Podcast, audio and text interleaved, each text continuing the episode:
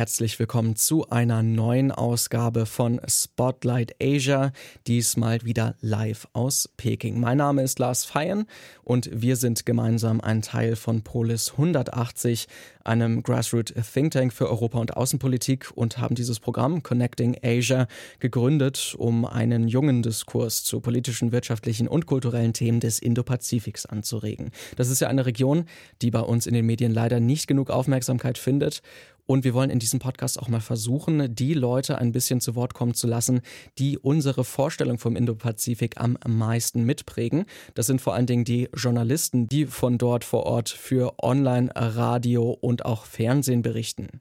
Einer von ihnen ist der ARD-Fernsehkorrespondent Daniel Satra in Peking und mit ihm konnte ich sprechen, nicht nur über seine Arbeit, sondern auch über die Themen, die aktuell China bewegen und auch darüber, welchen Themen er in seiner Berichterstattung gerne mal ein bisschen mehr Raum geben würde, wenn denn da genug Platz wäre. Viel Spaß beim Gespräch mit Daniel Satra. Mein Name ist Daniel Satra. Ich bin als einer von zwei ARD-Korrespondenten äh, im ARD-Büro Peking. Äh, bin hier gemeinsam mit meiner Kollegin Tamara Antoni, beide fürs Fernsehen zuständig. Wir haben noch zwei weitere Kollegen, einer, der hier für den Hörfunk in Peking ist und ein weiterer, der für den Hörfunk in Shanghai ist. Genau, und wir konzentrieren uns eben auf die Fernsehberichterstattung aus Festland, China, Hongkong und Macau. Und das mache ich hier seit 2019, seit dem Sommer und war davor in Hamburg im Headquarter und habe da auch für Tagesschau, Tagesthemen, Morgen, Mittagsmagazin, Brisant aktuelle Beiträge gemacht und äh, auch in der Auslandsredaktion gearbeitet, auch für den Weltspiegel gearbeitet, kenne also diese ganzen Formate schon aus der Arbeit in Hamburg und war bin ein Wiedergänger in China, war bereits im Jahr 2009 und 2010 hier schon mal für eine erste Zeit, damals als Junior-Korrespondent, freier Mitarbeiter, aber auch damals immer die Formate, die wir auch heute im Blick haben, hauptsächlich Tagesschau, Tagesthemen, Morgen- und Mittagsmagazin, Weltspiegel und dann natürlich heute, anders als noch vor elf Jahren, ähm, viel mehr online, viel mehr Social Media, Podcasts, äh, Insta, Twitter, Facebook, Webvideos, Insta-Stories, you name it. Genau. Dann hast du also schon viele ähm, berufliche Stationen in unterschiedlichen Ländern hinter dir und auch in unterschiedlichen politischen Systemen, könnte man sagen. Ähm, wie sieht denn so der Arbeitsalltag für einen ausländischen Journalisten in einem Staat wie der Volksrepublik China aus? Ja, der ist zuallererst einmal dadurch bestimmt, dass die örtlichen Behörden eigentlich kein großes Interesse daran haben, dass wir das, wofür wir hier sind, nämlich eine freie, umfassende und vielseitige Berichterstattung auch täglich abliefern können. Das ist nicht so, dass hier wir quasi ständig äh, durch Personen überwacht werden und am Dreh gehindert werden. Das ist vielmehr so, dass die staatliche Propaganda hier seit Jahren den Menschen in China sehr klar macht, dass ähm, das Ausland äh, in der Regel der Feind ist, dass äh, ausländische Medien, vor allem aus westlichen liberalen Demokratien, äh, Fake News verbreiten, dass sie die chinesischen Wahrheiten verdrehen, dass man sich mit denen nicht einlassen soll. Und insofern weiß ja eigentlich jeder im Land, dass es äh, für sie oder für ihn nicht viel bringt, wenn sie sich mit uns treffen, wenn sie über ihr Leben, über ihre Probleme, über über Geschichten, die sie vielleicht erlebt haben in diesem Land, sich mit ausländischen Medien äh, auseinandersetzen, unterhalten. Das kann immer nur zu deren Nachteil gereichen. Das ist so die, die, so die grundsätzliche Haltung, die hier quasi aus allen Propagandakanälen äh, auf die Leute einprasselt. Und äh, das ist quasi unser, ja, das ist, das, ist, das ist unser Soziotop, in dem wir versuchen, trotzdem mit Menschen in Kontakt zu treten und äh, trotzdem ihre Geschichten zu erzählen und trotzdem auch auf alle aufzupassen, mit denen wir reden. Das ist eben auch großer Bestandteil dieser Arbeit, abzuwägen, mit wem können wir sprechen, mit wem können wir drehen, wen können wir offen auch in unseren Beiträgen zeigen.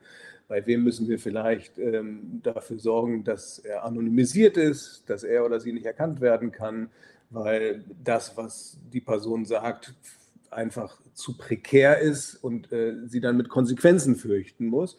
Wir müssen Nachsorge treiben, wir müssen also mit den Leuten in Kontakt bleiben, auch nachdem wir irgendwo gedreht haben, auch nachdem etwas ausgestrahlt wurde, weil wir auch wissen, dass in Deutschland äh, die chinesische Botschaft, äh, Mitarbeiterinnen und Mitarbeiter, hat die, äh, die Berichterstattung über China auswerten, sich deutsche Zeitungen, sich aber auch unsere Fernsehbeiträge, unsere Posts, unsere Social-Media-Sachen anschauen und das dann zurückfüttern nach China. Und insofern, jeder, der sich mit uns einlässt, jeder, der mit uns zusammenarbeitet, der uns aus seinem Leben berichtet, hat, läuft, läuft sozusagen Gefahr danach, in irgendeiner Form attackiert zu werden. Nun hast du ja schon an zwei verschiedenen äh, zeitlichen äh, Punkten praktisch in China gearbeitet.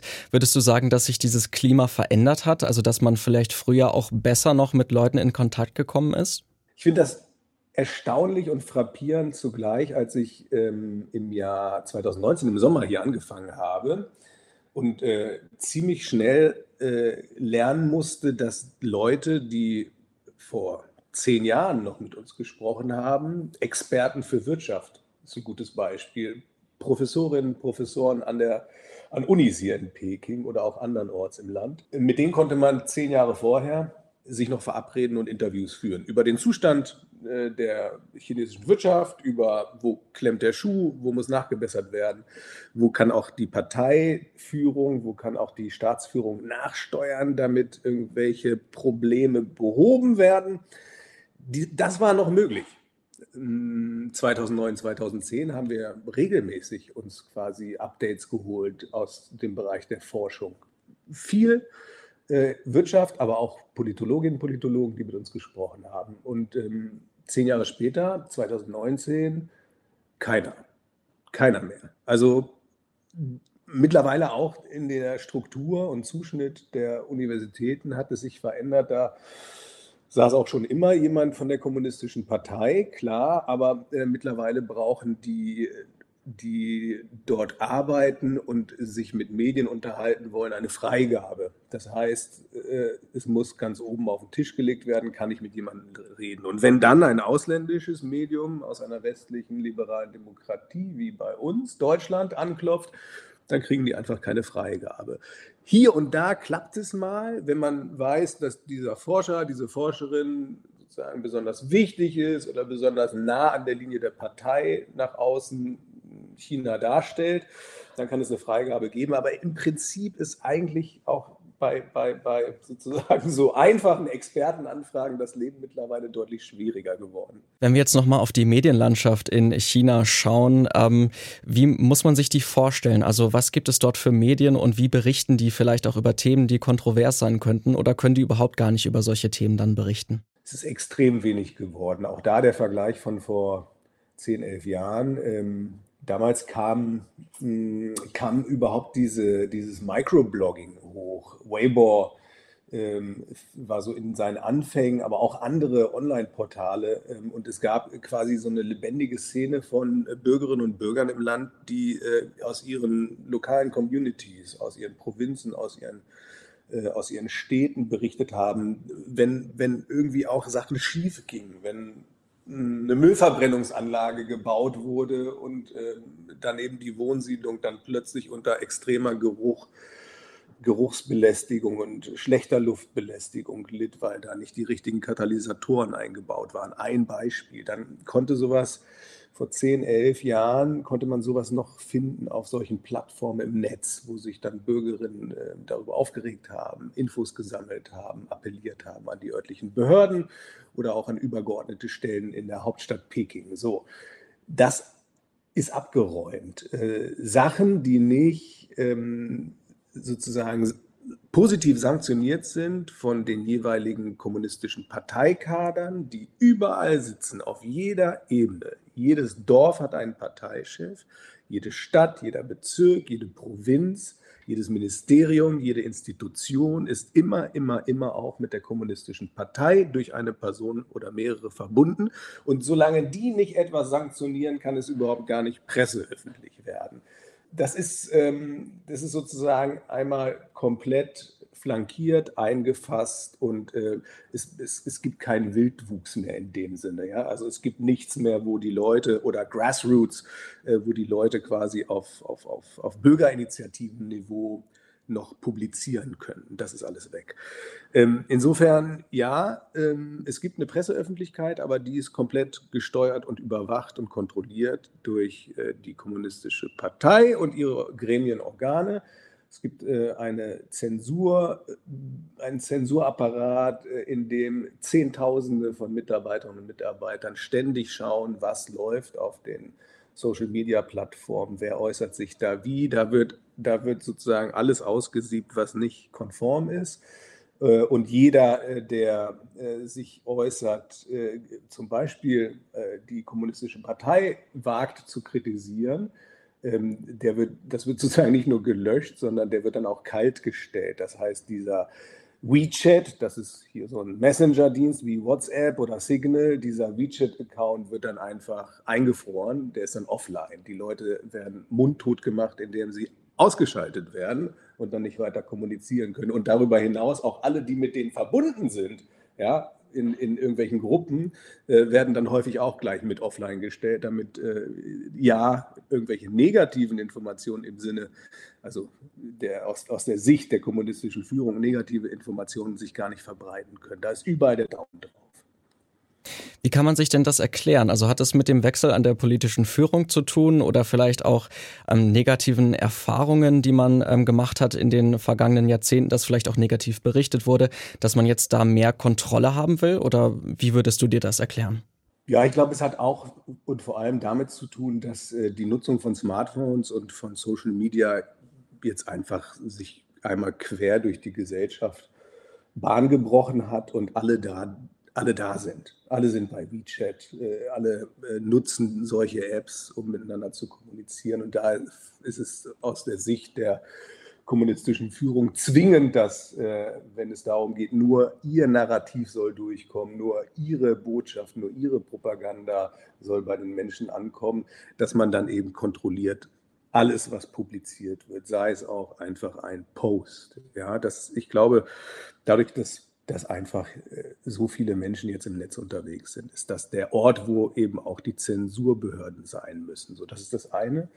Und zum anderen, ja, mit, mit Amtsantritt von Staats- und Parteichef Xi Jinping 2012, 2013 hat sich, äh, hat sich nochmal was verändert und auch nochmal die Situation der freien Meinungsäußerung, die es hier nie gab in einem Sinne, wie wir sie kennen in Deutschland oder in anderen westlichen liberalen Demokratien. Aber es hat sich, es ist nochmal schärfer geworden. Die Überwachung hat zugenommen, die technischen Möglichkeiten der Überwachung haben in den vergangenen zehn Jahren auch zugenommen, muss man einfach sagen. Es, mittlerweile kann ein äh, können einem Software und Rechenzentren und Big Data Lösungen viel abnehmen. Das heißt, es ist gar nicht mehr, dass jeder Post gelesen werden muss, sondern klar, die werden sozusagen durchgeflügt von Automaten und äh, die Automaten spülen das dann schneller hervor. Ich glaube, das, das hat auch eine Auswirkung, aber Xi Jinping äh, hat einen neuen, härteren, strikteren Kurs gegen Andersdenkende eingebaut ins Land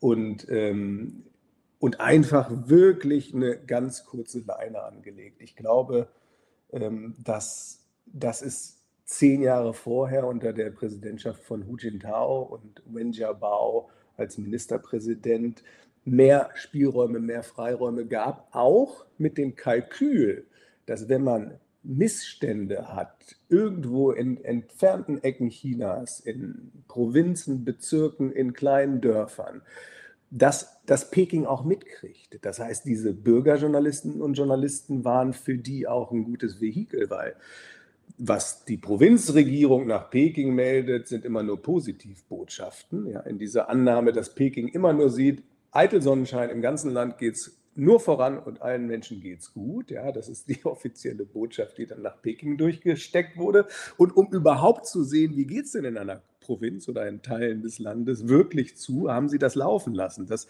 haben zumindest viele politische Beobachter hier immer so gesehen. Microblogs, äh, Online-Journalisten laufen lassen, um auch so ein Korrektiv dafür zu haben und zu sehen, was ist wirklich vor Ort los. Unter Xi Jinping ist das nicht mehr so. Unter Xi Jinping ist es abgeschaltet worden und die Kontrolle funktioniert jetzt einfach durch eine ganz andere Systematik, durch eine ganz andere Logik. Äh, die Kameraüberwachung im öffentlichen Raum wurde massiv ausgebaut. Die ähm, lokalen Kader wurden alle auf Linie gebracht. Es wurde klargemacht mit mehrfachen Runden von Antikorruptionskampagnen, dass jeder, der sich Peking in irgendeiner Form in den Weg stellt, widersetzt oder nicht im Sinne der Pekinger Regierung handelt, sich ganz schnell Probleme einhandeln kann und er ist dann weg vom Fenster, im Zweifel im Gefängnis. Auf jeden Fall ist er das Amt los. Das heißt, auch eine ganz straffe straffe Führung des ganzen Apparats, der hier eingebaut wurde. Wie reagiert man denn in der Bevölkerung oder auch in den Provinzen darauf, dass sich ähm, das jetzt alles so verändert hat? Ist das äh, eine Entwicklung, die man mitträgt oder gibt es da auch irgendwie Protest oder zumindest Kritik hinter vorgehaltener Hand? Ja, ich glaube hinter vorgehaltener Hand äh, auf jeden Fall. Nur ähm, die vorgehaltene Hand ist, auch da muss man jetzt schon vorsichtig sein. Ich habe mit äh, Menschen gesprochen, die mir erzählt haben, immer wenn äh, sie sich über etwas unterhalten, und ich habe das auch selbst erlebt, äh, was nicht opportun ist oder Kritik an der, an der kommunistischen Partei oder an Mitgliedern des, des Staatsapparats, dass sie dann ähm, mit dem Daumen unten das Mikrofon beim Smartphone zuhalten äh, und dann leise sprechen, einfach um, weil, weil jeder in der Annahme ist, ja, jeder hat ein Smartphone in der Tasche und damit heißt es auch, dass die, dass die staatliche Überwachung im Prinzip überall mit dabei sein kann. So.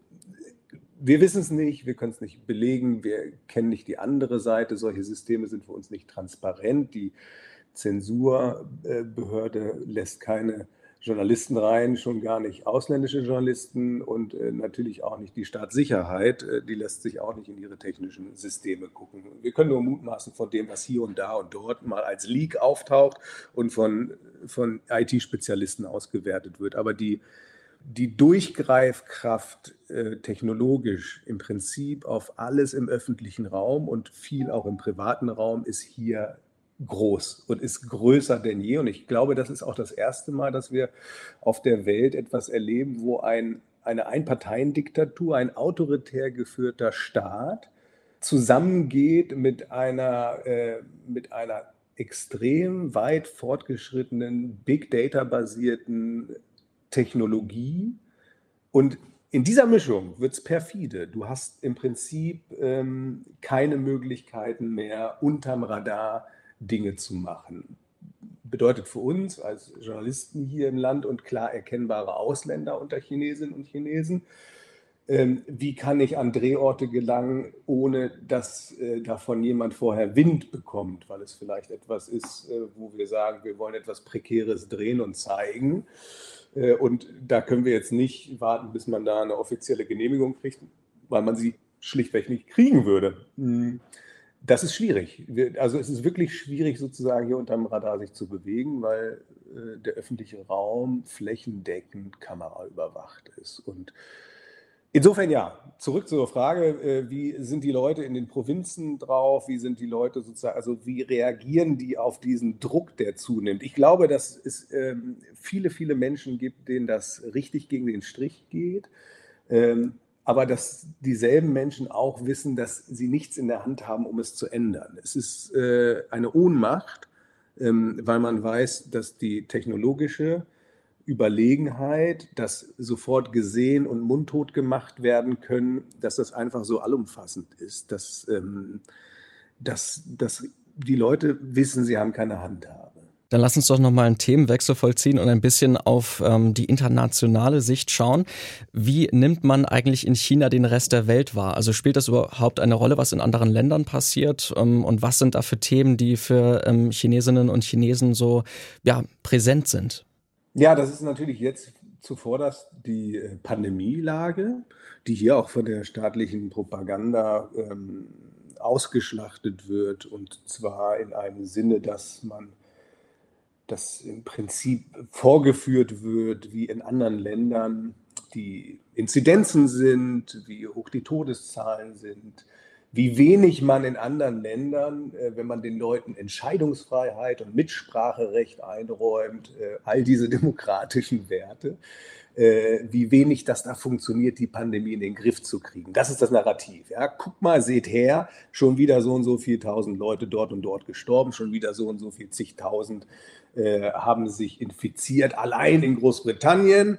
Äh, Gerade hatte ich das vor mehreren Tagen gesehen, gab es eine Meldung, guck mal, 40.000 Neuinfektionen innerhalb von 24 Stunden in Großbritannien und dann die nächste Meldung, in China 15 Neuinfektionen innerhalb von 24 Stunden. Also das Ausland wird gerne hergenommen, um ähm, die eigene Stärke zu beweisen, um, die, ähm, um sozusagen das, das Gute, was die kommunistische Parteiführung ähm, hier tut, zu dokumentieren und äh, nochmal zu verstärken. Das ist so ein Mechanismus, den man hier in der Berichterstattung immer wieder sieht. Ähm, was sonst im Ausland interessiert, sind eigentlich auch immer wieder Sachen, die auf China hindeuten. Das heißt, die wirtschaftliche Abhängigkeit oder zumindest die Interdependenzen mit anderen Märkten. Ähm, auch da wird immer wieder hervorgehoben, China zweitgrößte Wirtschaftsmacht der Welt, erfolgreich, auch während der Pandemie schafft es das Land, seine Exportzahlen zu steigern und äh, sie an, was haben wir hier nicht alles Tolles geschafft. Ähm, so, derweil man auf andere Wirtschaftsnationen guckt und über Konjunkturprobleme spricht, über Inflationsprobleme spricht, meint man aber immer auch die andere Seite der Medaille, nämlich die Stärke äh, Chinas, die unter der kommunistischen Führung ja so gut angeleitete Nation, die es einfach schafft, im internationalen Vergleich viel besser dazustehen als alle anderen. Die USA sind auch immer immer, immer, immer Teil der, der, der chinesischen Propagandastrategie und äh, da wird auch immer auf die Schwächen dieses äh, liberalen Systems hingewiesen. Im Prinzip jeder, äh, und das ist auch frappierend, jede Schießerei, bei der Menschen äh, zu Schaden kommen, ob an Schulen oder im öffentlichen Raum andernorts in den USA, wird hier plötzlich in den Nachrichten präsentiert. Dabei gibt es am selben Tag enorm wichtigere Dinge als, äh, als diese Schießerei. Aber auch da ist das Narrativ dasselbe. Guckt mal, die haben ihr Land nicht im Griff, ist die Botschaft. Ne? Hier bei uns seid ihr sicher und gut aufgehoben. Die Kommunistische Partei kümmert sich um alle und alles läuft gut. Derweil da draußen es überhaupt nicht läuft. Da schießen sich die Leute über den Haufen und die Polizei macht dann auch noch Fehler und erschießt dann auch noch Leute und äh, da werden Minderheiten schlecht behandelt. Guck mal, die, die Afroamerikaner in den USA, wie die leiden. Ja, also das wird sozusagen richtig äh, äh, aufs Tablett gehoben und immer im, sozusagen im Rückgriff auf die eigenen Stärken und Leistungen präsentiert. Spielt Deutschland dann überhaupt eine Rolle in China? Absolut, ja. Deutschland wird als, äh, als wichtigster europäischer Partner äh, vor allem wirtschaftspolitisch wahrgenommen. Und ähm, klar, die Handelszahlen belegen das. Es das ist quasi äh, für, für, für chinesische Politikerinnen und Politiker vollkommen klar, dass das äh, das ist sozusagen eine wirtschaftspolitische Verbindung, die hier seit 40 Jahren entstanden ist und groß ist, die ist wichtig. Auch weil all die großen deutschen Autobauer, Daimler, BMW, VW, hier in China sind und ähm, produzieren. Und zwar nicht als internationale Unternehmen für sich und die eigene Kasse, sondern immer als Joint Venture mit einem oder mehreren chinesischen Partnern. Das heißt, jedes Auto, jedes deutsche Auto, was hier in China verkauft wird, da äh, verdient die Hälfte davon ein chinesischer Staatskonzern. Äh, und weil die meisten Autos dieser Hersteller mittlerweile in China verkauft werden, weil es ein extrem wachsender Markt äh, war die vergangenen Jahre, ist das auch richtig viel Geld. Das heißt, es gibt industriepolitische Interessen, die sozusagen am schillerndsten und am präsentesten bei dieser Automobilbranche sind, aber die gehen durch die Bank auch in den äh, Maschinenbau Mittelstand, auch in Baufahrzeuge, Herstellersektor. Das ist im Prinzip egal. China hat einen klaren Blick auf die wirtschaftliche Entwicklung, auf, das, auf, auf die Industriesituation in Deutschland und nimmt darauf immer auch durch die politischen Kanäle Einfluss, weil das äh, sind potenziell Unternehmen, in die man investieren kann oder Unternehmen, bei denen man sich was abgucken kann, Unternehmen, die man aufkaufen kann, die man hier rüberholen kann ähm, oder von dem Markt hier ausschließen will, damit man eigene Produkte, die so ähnlich sind, hier verkaufen kann im Schutz äh, des eigenen Marktes. Das sind alles Erwägungen, die da eine Rolle spielen. Deshalb ja, Deutschland als Industriestandort ist äh, voll im Visier der chinesischen Machthaber. Äh, da guck, gucken alle genau hin, was sich da tut. In China bereitet man sich jetzt ja natürlich auch auf die Olympischen Spiele vor, die Olympischen Winterspiele, die in Peking stattfinden werden. In ungefähr 100 Tagen ist es dann soweit. Wie ist denn die Stimmung jetzt vor Ort? Also 2008 gab es ja auch schon mal die Olympischen Sommerspiele. Damals ähm, war das ja wahrscheinlich doch eher eine relativ positive Erscheinung. Auch auf der internationalen Ebene wurde das doch relativ positiv dann auch wahrgenommen, dieses Ereignis. Ist es dieses Mal auch so oder unter was für einem Vorzeichen stehen diese Spiele? Ja, die Olympischen Winterspiele, die im kommenden Jahr am 4. Februar hier beginnen werden, die stehen unter komplett anderen Vorzeichen als noch die Sommerspiele 2008 hier in Peking. China oder die offiziellen Stellen rühmen sich, wir sind der erste Austragungsort, der es geschafft hat, sowohl die Sommer- als auch die Winterspiele abzuhalten. Das gab es vorher noch nie. Und ähm, in diesem Duktus will man hier auch ein, ein eine große Show abliefern und eine sichere Bühne in Pandemiezeiten bereiten. Da haben sie sich Tokio, die Sommerspiele angeguckt und äh, gesehen, dass das im Zeitalter von Corona ein sehr schwieriges Unterfangen ist.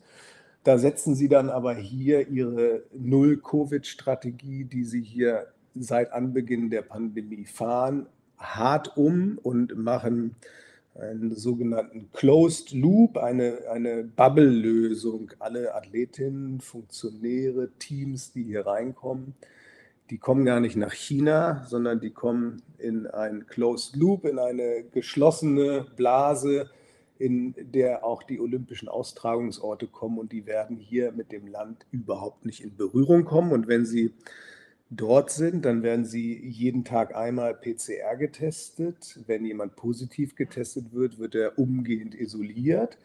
Äh, offen sind noch die Fragen, können dann Leute zurückreisen? Es gibt kaum Flüge aus China nach Europa oder zurück, weil die Landesgrenzen seit März vergangenen Jahres dicht sind. Das heißt, die kommen alle mit Chartermaschinen hier rein zu den Winterspielen und äh, müssen dann auch irgendwie wieder raus.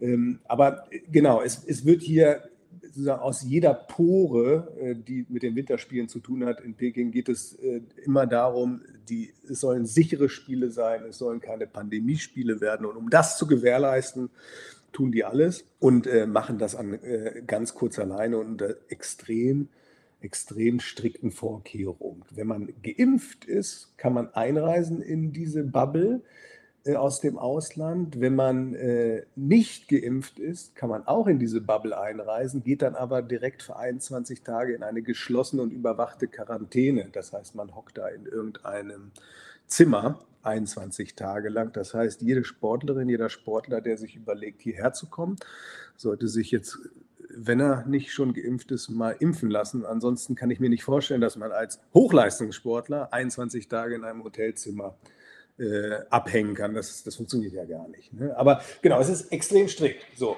das ist sozusagen die eine, das eine, die eine Ebene der Erzählung äh, und die andere ist, äh, dass wir Spiele haben, wo Politikerinnen, Politiker, Gruppen, Initiativen, Menschenrechtler aus vielen, vielen Staaten ähm, zu Boykott aufrufen und sagen, geh da nicht hin.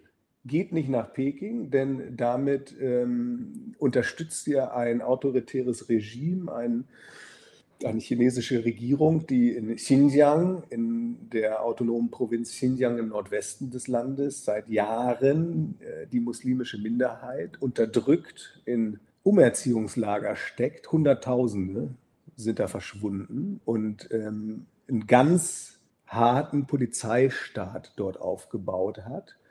Immer mit der ähm, Maßgabe von der chinesischen Regierung, die vorgetragen wird, es geht darum, Terrorismus, Islamismus zu verhindern.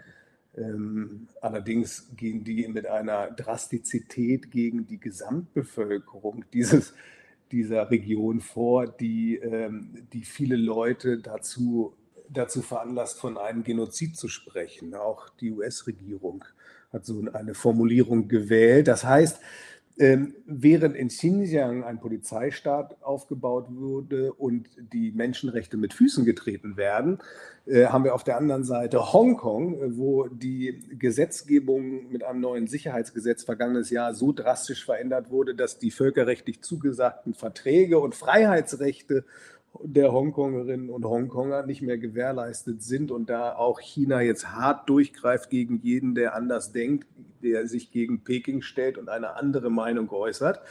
Ähm, hat die Welt beide Probleme erkannt und Politikerinnen und Politiker rufen zum Boykott auf. Nicht die Sportlerinnen und Sportler ihrer Nation, sondern sie sagen, Leute, schickt da keine Delegation, keine politischen Delegationen hin. Setzt euch nicht mit diesen Leuten auf dieselbe Bühne bei den Olympischen Spielen und gebt ihnen damit eine Legitimation für das, was sie da tun. Breite Diskussion in vielen Ländern und ich bin gespannt, wie das dann am Ende wie das dann am Ende läuft. Bin auch gespannt, wie die Bundesregierung damit umgeht, äh, ob wir hier dann eine Abordnung, eine politische Abordnung sehen werden, ob Leute aus der Regierung sich äh, quasi offiziell hier zeigen werden. Ich kann es mir nicht vorstellen. Jetzt haben wir einige Themen schon angerissen. Xinjiang natürlich, die Situation in Hongkong, auch ein bisschen die Corona-Pandemie. Das sind ja alles Themen, die durchaus immer sehr präsent in den Nachrichten auch bei uns sind, wenn wir über China sprechen. Was gibt es denn für Themen, über die du gerne mal berichten würdest, die aber eigentlich gar nicht so richtig auftauchen bisher in Deutschland? Och, das sind so viele. Das ist, äh, dieses Land ist ja in seiner, in seiner Größe schon mal gewaltig, äh, aber auch in seiner Diversität. Ja, das ist ein vielfältiges Land, was aus ganz vielen unterschiedlichen kulturellen Gemeinschaften auch besteht, wo seitdem die Kommunisten vor 70 Jahren hier die Macht ergriffen haben, so eine Hanisierung stattfindet. Also der Han-Chinese als Leitbild, ähm, der, der, der wird sozusagen über alles äh, drüber geworfen. Ähm, und, und man hat so den Eindruck, dass ja, Sie sprechen von ihren 50 und mehr Minderheiten im Land und ethnischen Gruppen und Kulturgemeinschaften, die sie pflegen und äh, denen sie Räume geben in der Gesellschaft. Aber das reduziert sich ganz oft auf Folkloristisches. Da können dann irgendwelche Menschen in äh, Dörfern äh, ihrer Kultur noch nachgehen, indem sie den anreisenden Touristen irgendwie ihre Musik vorspielen. Aber auf der anderen Seite ist auch klar, dass die Kinder in der Schule in Han-chinesischen Mandarin äh, unterrichtet werden, dass im Unterricht Xi Jinpings Gedankengut und die Errungenschaften der kommunistischen Partei an erster Stelle stehen und mitnichten die jeweilige Sprache dieser Region und die jeweilige Kultur und Geschichte dieser ethnischen Minderheit. Also das ist etwas, da würde ich mir wünschen, dass da noch mehr Aufmerksamkeit auch im Ausland für ist. Und das wäre auch etwas, wo ich glaube, dass wir noch richtig was über China lernen können, weil sich da der Kontrast zeigt. Äh, einerseits eine, ähm, eine sozusagen auf Linie gebrachte Mehrheitsgesellschaft und immer weniger Spielräume und Möglichkeiten für nicht Andersdenkende, sondern Anderslebende und Menschen mit einem anderen kulturellen Hintergrund, ja, ihre, ihre eigene Geschichte aufrechtzuerhalten. Das ist, das ist, finde ich, frappierend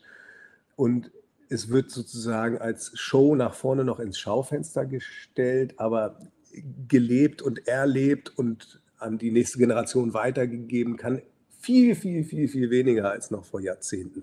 Und diese Erosion und dieses quasi auch Aussterben kultureller, tiefer Geschichte, ich glaube, da nochmal hinzugucken, das wäre spannend. Daniel Satra, vielen Dank für das Gespräch. Vielen Dank, dass ihr mich hattet, lieber Lars.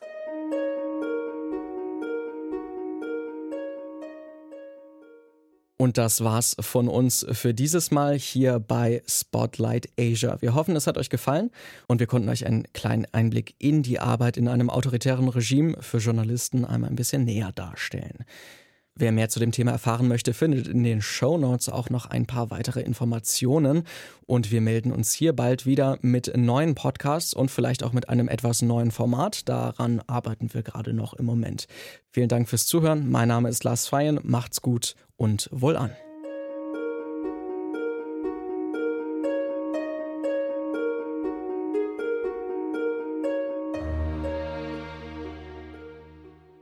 Dieser Polis 180 Podcast gibt ausschließlich die Meinung der Autorinnen und Autoren wieder. Die Verantwortung für den Inhalt liegt bei Ihnen. Polis 180 ist ein Grassroots Think Tank, der wissenschaftliche Erkenntnisse für politische Entscheidungsträgerinnen übersetzt. Ideen, Analysen und Lösungsansätze unserer Generation bringen wir durch innovative, partizipative und inklusive Ansätze in den politischen Diskurs ein. In thematischen Programmen und mit neuen und kreativen Formaten entwickeln wir echte Alternativen für eine konstruktive Außen- und Europapolitik.